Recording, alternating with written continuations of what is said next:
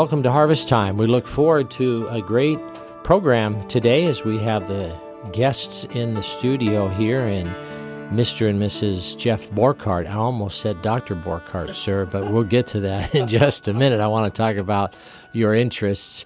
But before we do, I wanted to remind our own um, audience that this weekend is a special day. It's the first day of the next seven that historically is known as a Holy Week. And I think every week should be a holy week, but certainly the major events that changed the world and established Christianity as not just a myth, but the reality of we know as the resurrection a week from this Sunday, what we would also know as Easter, we call it resurrection celebration, a big day. Uh, um, but before we get there, this Sunday is Palm Sunday. It started out in a triumphal entry into Jerusalem, the eighth wonder of the world of the temple and what happened over those next seven days and what took place. And often uh, we miss uh, major events, and it was definitely a rugged road between the triumphal entry and the triumphant resurrection. And we want to talk about that and what that means to us as believers this Sunday at 10:30 at our worship service. Many of you know and have been with us at 9:30 at our combined adult Bible fellowships, but this particular Sunday. They're all spread out in a variety of classes. They're all age specific. And um, if you say, Boy, I would like to come, I've not been there, show up at the kiosk right in front of the church building. You can find your way. We have full uh, child care the children's program, the teen ministry, and there's something for everybody. 9:30 this Sunday, 10:30 our worship together. We will be looking at the Triumphant Road at 10:30 on what is Palm Sunday and how that fits in the Holy Week, and then at six o'clock our Family Bible Hour. And this particular Bible Hour really is chock full. We have Dr. Yo Serrato and given a short report on missions trip that he took the last few weeks in Philippines, in a remote island of the Philippines, some teaching, as well as some translation work there in Myanmar. I'd look forward to hearing from that report. And then also, um, we'll be having a um, really some preaching from our own college students um, by Roland Paddock and uh, Clinton. I hope that you'll make it, you'll enjoy the time, and a chance for us to give towards uh, these seniors out of our college that are graduating shortly in the next month. And so uh, I encourage you, make a full day of it. You won't regret it. It'll be things that you'll look forward to and best for your family. Sunday, the Lord's Day, the first day of the week. That's the day that the early New Testament church worshiped on. That's why we do that as well. Today we have the privilege to have the Borkarts with us, Jeff and Jessica Borkart. No stranger if you've been around Harvest for a while. First of all, welcome both of you to the program. Thank you, Pastor. Yeah, thank you for having us. You know, you hustled your way up here out of breath. I think that was a duel of went up the stairs, not the elevator, because Jessica, you find yourself pregnant. How many children do you have? We have four. Four, and one on the way. Yes. Yes, ma'am. Eight months along. Eight months. Wow. What's the due date? Well, June 1st. June 1st. Do you normally come early or you're late? Usually a day early, so we'll see. Wow. June 1st. Let's see. So school's done. Perfect. Mm-hmm. Way to time that one. Yep. yeah. Now, the, the other four children, give us their names and ages here, Jessica. Oh, okay. Uh, Jeffrey is nine. He'll be 10 on the 9th of April. Jean is seven. Then we have Judson, or I'm sorry, Johnny that's four, and then Judson that's two. Wonderful. And is this a boy or girl? This is a girl. And do we have a name? we do. And you're not going to unveil that till the baby shows? It's Uh, okay. We can. Jeff's giving me the sign that we can share. Uh, her name will be Jubilee. Jubilee. I love that. Yes. So, any kind of nickname to Jubilee? Jubes. Probably Jujubee Yeah. Jujubee. already. Wow. you know, uh, our youngest, uh, they they have one child, one daughter named Eden. They had two miscarriages, and they, hmm. when the baby was conceived and they knew she was pregnant, they gave those babies names, and um, hmm. I was like, that was kind of odd. But when they mm-hmm. eventually had miscarriage, they ended up to them. There's a real mm-hmm. reality that you know mm-hmm. what, we have two babies in heaven, and I'm glad for that. So, Jubilee, there you go, a big announcement right here. Thank you for sharing that. Jeff, you're no stranger to the mic here. Uh, you helped with Live at Five. That's kind of just a side Yep. issue. Uh, science. We were talking about it earlier. I quote books, so it makes me sound really intelligent, which I'm not. But uh, you have been teaching science here. How long you been here at Harvest? We've been here for this is our 13th year. Yeah. It'll Now you both came August. as teachers. Correct. Yeah, I came out immediately as a science teacher, and Jess actually taught English Right. for six years, I believe. Six years, yeah. Right. Three years full time, and then she had Jeffrey, and so three years part time. Yeah. Um, let's talk about how you guys even heard about Guam Harvest and what drew you out here. What was the initial like? Wow, that sounds like something we want to do.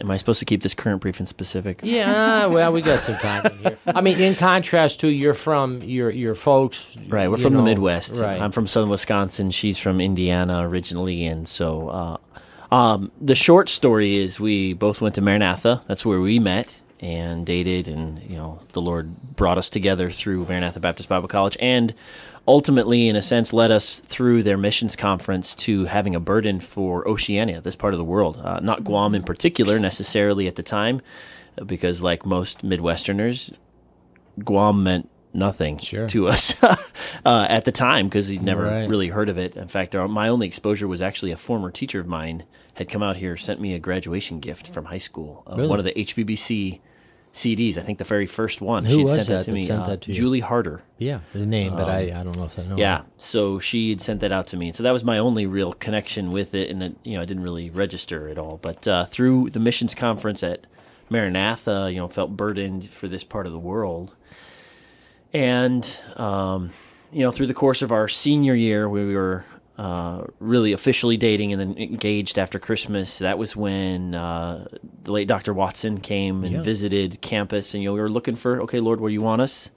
We feel you've brought us together. Now, what's the next step? And it was really just, okay, Lord, whatever. You bring the right people, the right time, and it's it's really amazing to see God's to think about God's providence through those uh, what many people would consider chance meetings, but we truly believe it was providential. He just, hey, we need a science teacher and an English teacher, and there's another school that we were looking at closely, and you know, at first it was you know the October when you guys go uh, recruiting in October, had that connection with uh, Dr. Watson just briefly, and then it's almost like again dropped off the face of the planet, didn't hear from him again, and started connecting with this other school, and then February rolls around, and I get a phone call. Hey, I'm gonna be on campus. Can we talk? And so through that meeting, sat down, hashed through a few details about you know when what our plans were for that summer, getting married, and and uh, you know the Lord led us here. We prayed about it for about two three days really. And it just the lord seemed like this was the best fit. It really fit our my our mission's heart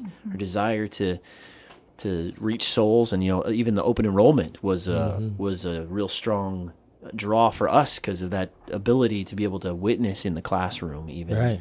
to uh, needy souls so And Jessica, you taught here for a while. What drew you even into missions? Um, because your parents were laymen, working, faithful people. That's not the case now. It's actually a greater measure because they're faithful, not laymen. They are in full time, in up to their ears with, and have been for quite a while. Talk about that. Well, um, the Lord really, I think, started that burden for missions early when I was little. Um, we had missionaries that would come through our church and they would present their field, and then they would have these really cool tables in the back. And I enjoyed going back there and looking at all their trinkets and all their neat patterned blankets and hearing their stories. And then my parents would invite them over to the house, and we'd sit around the table and talk. And um, so I was just a little ear at that point, listening, and God started using that to develop my heart towards missions. Yeah. And when did you end up coming to know the Lord personally? Growing up in a home that, you know, were good people and went to church your whole life. When did that happen? Yeah, 11 years old. Yeah. Wow. I, uh, when I was five years old, I remember going to a vacation Bible school, which is uh, like a, um, a summer um, Bible club thing with our church um, for kids. And um, anyway, so I went to that, and I remember hearing the gospel message. I still remember the black light message and the lady that was up there and spoke about the gospel and and um, how Jesus died on the cross for my sins. And I remember her turning out the lights and then turning on the black light. And the whole time she'd been painting, but we couldn't see what she was painting until she turned on that light. And then we saw the cross, the picture behind the picture. And I just remember as a little child understanding um, that I was a sinner and that, that the Lord, that Jesus died on the cross for my sins. I remember going forward and I remember um, going to a room and sitting down with my teacher at that time and and repeating after her. And I struggled with that for a while, actually for several years, because I felt like those were her words, they weren't my words. And I had this big battle in my heart from five years old to 11.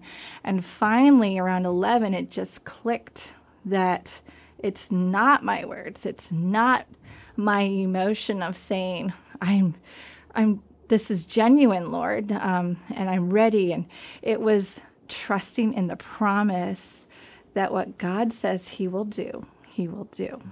And at that moment, I realized it was the Lord's work, not my work or what I had to do in my life. Um, so I believe at that point that the Lord um, graciously um, brought me to the knowledge of salvation, and I did not struggle with it from that point on. And Jeff, you as well grew up in a chur- uh, church going people, Yeah. and your folks as well been very faithful to the Lord. And Yeah. um, where did genuine personal salvation come to play for you? Yeah, I did grow. I grew up in a uh, full time ministry home. My parents were both teachers. My dad's actually now a pastor, um, and so you know we grew up going to church and hearing the gospel and doing going vacation Bible schools like my wife just talked about. And we were one of the families where every time the doors were open, we were there uh, very faithfully. And uh, obviously that that has made a significant impact, but more than just the impact that it made on the on the practice of it, it was very consistent truth being taught through God's word. And uh, when I was five years old, actually on a Wednesday evening service, it was usually like we have Awana. It was King's Kids, but something very much like Awana. Wednesday evenings, we usually had that separate time, but this particular Wednesday, I don't actually remember the date, but I can remember the the events of the day almost like it was yesterday. It was a Wednesday evening service, and we were all together, and our pastor preached on hell. uh, he was expounding from the scripture what the Bible talked about, how what hell was like, and what it was, what what it had been made for. That it was not for people; it was made for the devil and his angels, and but the reality was that because of our sin, we were doomed to separation from God, and that was our ultimate destination. And I was scared to death, mm-hmm. and uh, because I knew even at the age of five that I was a little sinner, mm-hmm. that I was a little rebel, and um, went home that night. And as was our usual custom as a family, we would we would at least pray together. Sometimes we would read passage of scripture. Or we had a little devotional book we would sometimes read together, and we did that. And then after we did that, I kind of hung back and I sat on the couch and I asked my mom and dad. I said, "How do I know that I that that I that I'm saved? How do I know that I? How can I know that I can go to heaven?" And they had walked me through verses and passages of scripture that I had memorized even from before five years old, and I knew. And and uh, but that was at that time that you know the Lord turned the light on, and I you know I placed my faith and trust in Christ alone uh, to be my Savior as the only um, way to redeem me and save me from my eternal destination of hell, which was deserved because of my sin. And so, to be honest, I wrestled with my own salvation too. I, I you know, different times growing up where you're less obedient than others, and you struggle with um, specifically obedience to parents in that sense. But at that time, I still vividly remember it, and uh, remember thinking back over those times where even later on, feeling the chastening of the Lord as honestly a comfort, not because it was fun to be chastened, but to feel the the Holy Spirit pricking and realizing that I'm a child of His, and that's the only way He can actually work in my heart and convict me, is if I have Him in my heart. And uh, so that was those when I was very young.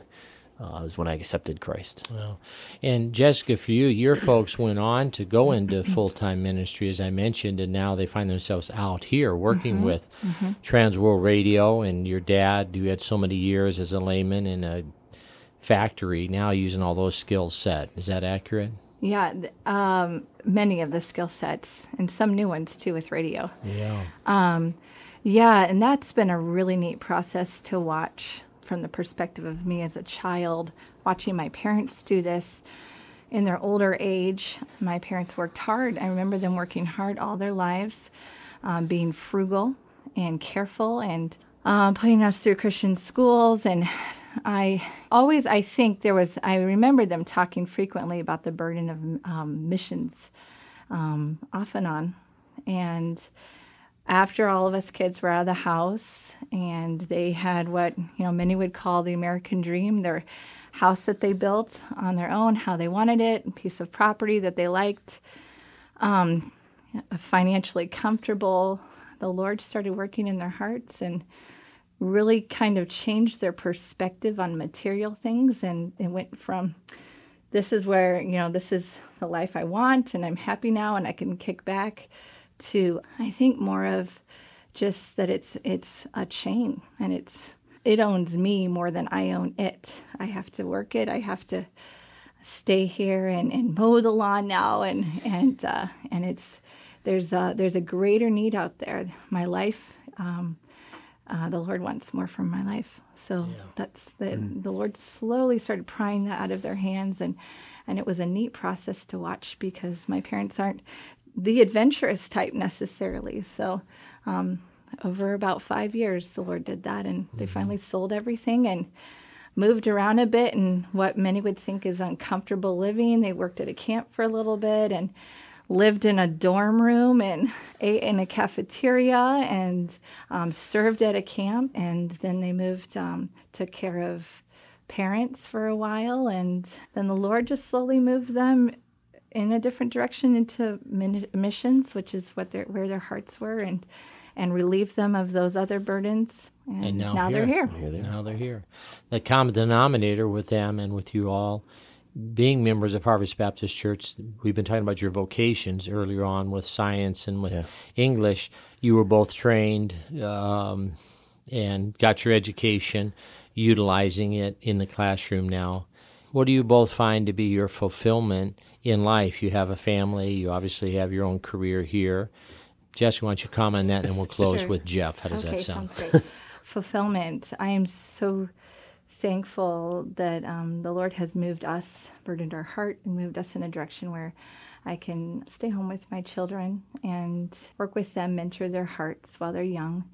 Um, in the same process, while we're out here in our home here on Guam, um, the Lord has opened up another ministry of our neighborhood, and that has just really um, fulfilled my heart. Mm. I get to pour into my children and we get to love the kids around us too in our neighborhood and I feel like they're mine. They're my kids too and mm. and it's just an honor to love them and to mentor them and talk with them and hear their school days and and to mm. challenge them in their thinking and to um, share the gospel with them and see them make very difficult decisions I didn't have to make as a child because of the different circumstances they come from. So mm.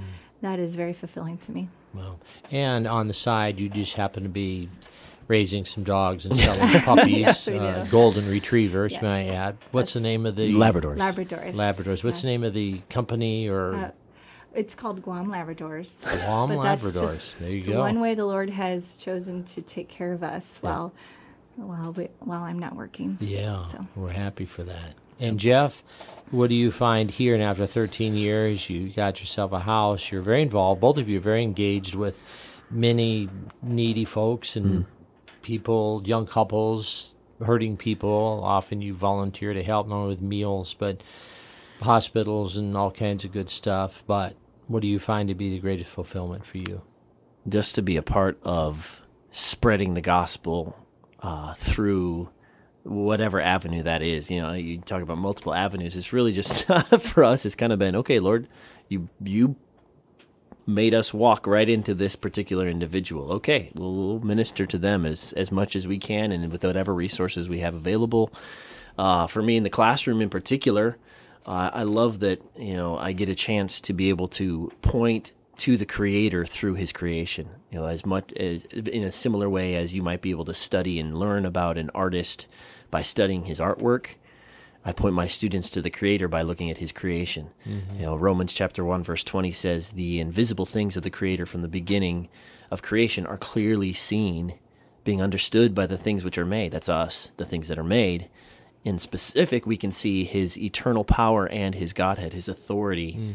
Uh, so much so, the, in Romans, the point is so that they are without excuse. They can't look around and say, "Hey, you know what? There's no God." They look out and there's, there's it's obvious. So I get to point them to that creator uh, through the avenue of science and through the studies and the understanding of things from you know biological things. We're talking about the human body right now or through things in earth science. When we talk a lot about you know earthquakes and things like that that all stem from plate tectonics which really points to a flood. We talk about fossils and how they form all those things and and the, honestly the opportunity just to be able to point them to the creator and the reality of of God's character that's visible in His creation is a, is a real joy uh, for me to be able to do that. And then, and then, of couple, of course, a couple times again, being able to to preach even on a Sunday night and share some of those mm-hmm. same ideas uh, through the Scriptures and be able to use that same avenue to encourage people's hearts and challenge their thinking, maybe a little bit, maybe some of their